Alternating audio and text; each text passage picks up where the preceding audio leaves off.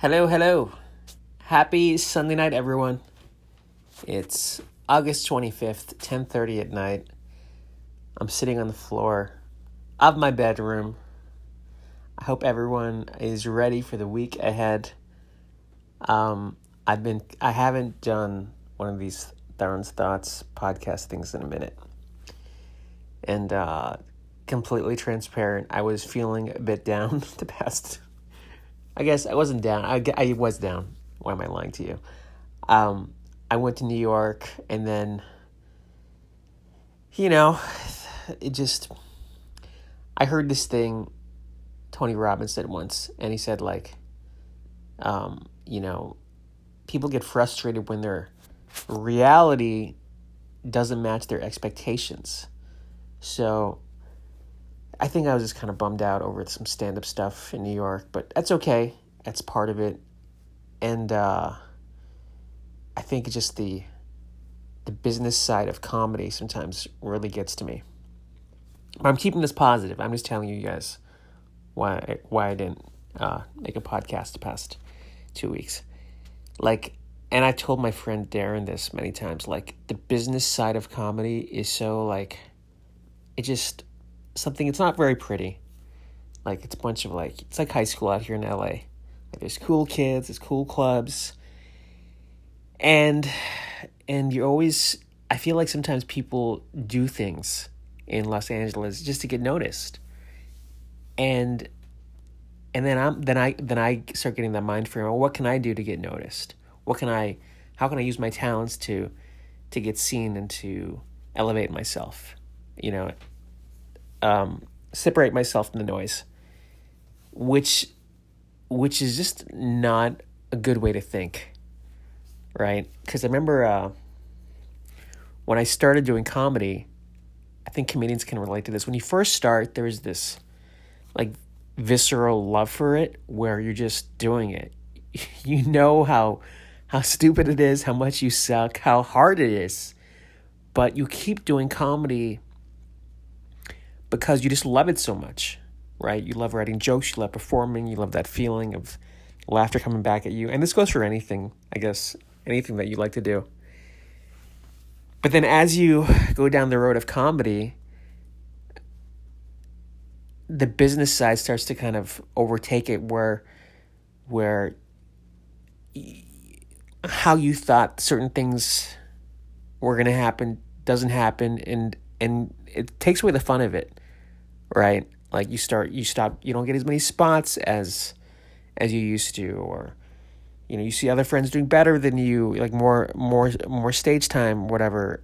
You know, it's just it's not even jealousy. It's just the re- it's just the actuality of what comedy is takes uh takes precedent over the joy of it sometimes. So that was really just bugging me. I was like, man, what am I doing? Am I just like making shit just to stand out? Even this, I was like, am I just doing a podcast? Actually, I do like doing this. I actually, well, there's, let me tell a quick story. I don't care if this kid hears it or not. Because I get like, I seriously I've gotten like 20, 20 or 30 emails from this podcast from people asking for help. And I always help people. I always do, which is like my Achilles heel. Because like, I get sidetracked, but I'll tell this quick story. Um, I did this, did this what podcast or Darren's thoughts thing about working at an agency. I must have got like fifty emails from that stupid thing, of kids asking me how to get, you know, into an agency. Right, I responded to every single person. In fact, like a few of them even asked me to call them. Right, I actually called like two or three people. Right, which I never do. I remember when I was on I was DCOC, I used to get so much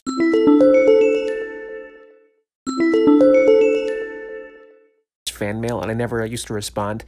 But I'm generally trying to help people, right? So I responded to everything, everybody.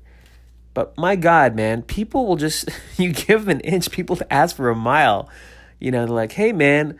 Thanks. Can you take a look at this? Look at my resume. Can you help me? Can you make a call for me here? Can you refer like dude, I'm responding to your email. So like there's this there's almost like this thing where that's also why I, I needed to break from this thing because I was like, man, I don't even know how I can this started to become negative for me. Like just you know giving my thoughts, and this is crazy because I look on I look on YouTube, it has like fifty hits, but I guess on on, on Anchor it gets a lot more. You know, but it's crazy that people just keep asking for shit. I just didn't want to do it anymore. So I just iced everybody. I was like, I'm out. I'm out. But anyway, what was what was I saying? I was talking about helping people and comedy, the business side of it. So that was getting me down a bit. And then, you know, a guy who I find just a super genius, which if you haven't seen this guy's stuff, you are missing out because he's he's older, way older than I am. Mr. Bean, uh, Rowan Atkinson, the guy is is a genius. Seriously, if you haven't seen any Mr. Bean episodes, I know this sounds stupid, but this guy is a legend. His like his videos have been, you know, uh, broadcast globally, and uh, like he crushed it.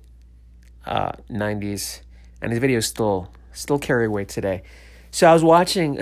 I never do this, but like I, I just shut down like two days ago, a couple days ago, and I watched a Mr. Bean episode on like YouTube, like a full hour. I just shut up. I just I'm gonna watch a Mr. Bean episode, and I was laughing out loud. If you know me, I don't laugh very easily. I'm a very hard laugh, and I genuinely laughed. I was like, this is making me happy. This is actually making me forget how shitty I feel. And then I thought, oh, I wonder if people actually feel joy when they watch my videos. And I know they do because I've gotten emails. But I never take it seriously. I'm just like, oh, these people feel bad for me. That's how my mind works. Like, I'm like, oh, these people just, you know, just, I don't know, they're just reaching out for the sake of reaching out. But I was like, this is why I do comedy. This is why I've made so much content the past 20 years because I really do want to make people's lives better. So that just, it was almost like this weight was lifted off of me because I was really stuck in this ambiguous thing of why I'm doing what I'm doing. And I think the conclusion I came to was, uh, was just double down on what I'm doing and just block out everybody else in Los Angeles. That's really the only way. And even sometimes that's dangerous because because sometimes uh, seriously my life this is seriously my life and I enjoy it. It's good for what it is right now. I just train jiu-jitsu and I do my comedy stuff. And then I, you know, I play with my brother's dog. Like I work out and I write jokes and I make I make stuff, make videos, and uh, I try to watch what I eat. Seriously, it's like I have no social life right now, but I feel like I just feel like this is what I have to do right now to kind of you know find myself because I'm still not there. I don't know if, I don't know if I'll ever be there after so many years of doing this. I'm still questioning every day. I question. my God, last weekend I was like dude, should I just like get a job somewhere and move to Florida and like work in like production, you know?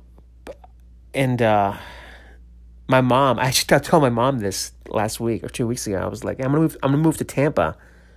You know, I called her up. I was I'm moving to Tampa. I was like, fuck this town. I'm done with this Hollywood. And she was like, No, you're not moving back here. She said no. I'm sure if I bugged her, she'll let me come, but you know, so I'm just i I'm just saying like we all I I get I can only speak for myself. Like I still have those high points and low points. Also, I am super blessed. I'll tell you honestly. Like I get paid for comedy, right? I get paid for commercial work and all that stuff. Most of my income comes from print modeling, which is I'm so grateful for it, but at the same time, I'm so frustrated with it too because it's the one thing I can do so many different things. Like I can write, I can produce, I can, you know, I can act somewhat. I can, I'm a, I'm a good stand up. But yet, the one thing which you get paid the most for is, is smiling and like a mannequin. And I'm, again, I'm so grateful that I have this income, which gives me the freedom to do other things. So I know this sounds like a, I sound like a brat here, my, complaining about my modeling career. But, um, you know, so, uh, by the way, if anybody wants to be a model, I'll, I should do a whole video a whole podcast about that because it's really easy. You know, you just take a photo of yourself and send it to um, open calls agencies, print modeling agencies around town, and you're off and running. If you can just show up, which is my my mo in life, just showing up, which is what I do. I show up for auditions. I never miss an audition. I never miss a self tape, which means putting yourself on tape. And then people start knowing you and they start direct booking you and they start giving you jobs.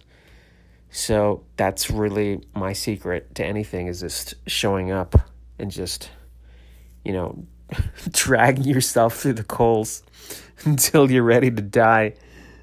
But um yeah. I don't know what the point of this was. But hey, you know what? I'm on a I'm on a roll right now. I'll tell you everything. So uh this is this is how concerned my friend was for me.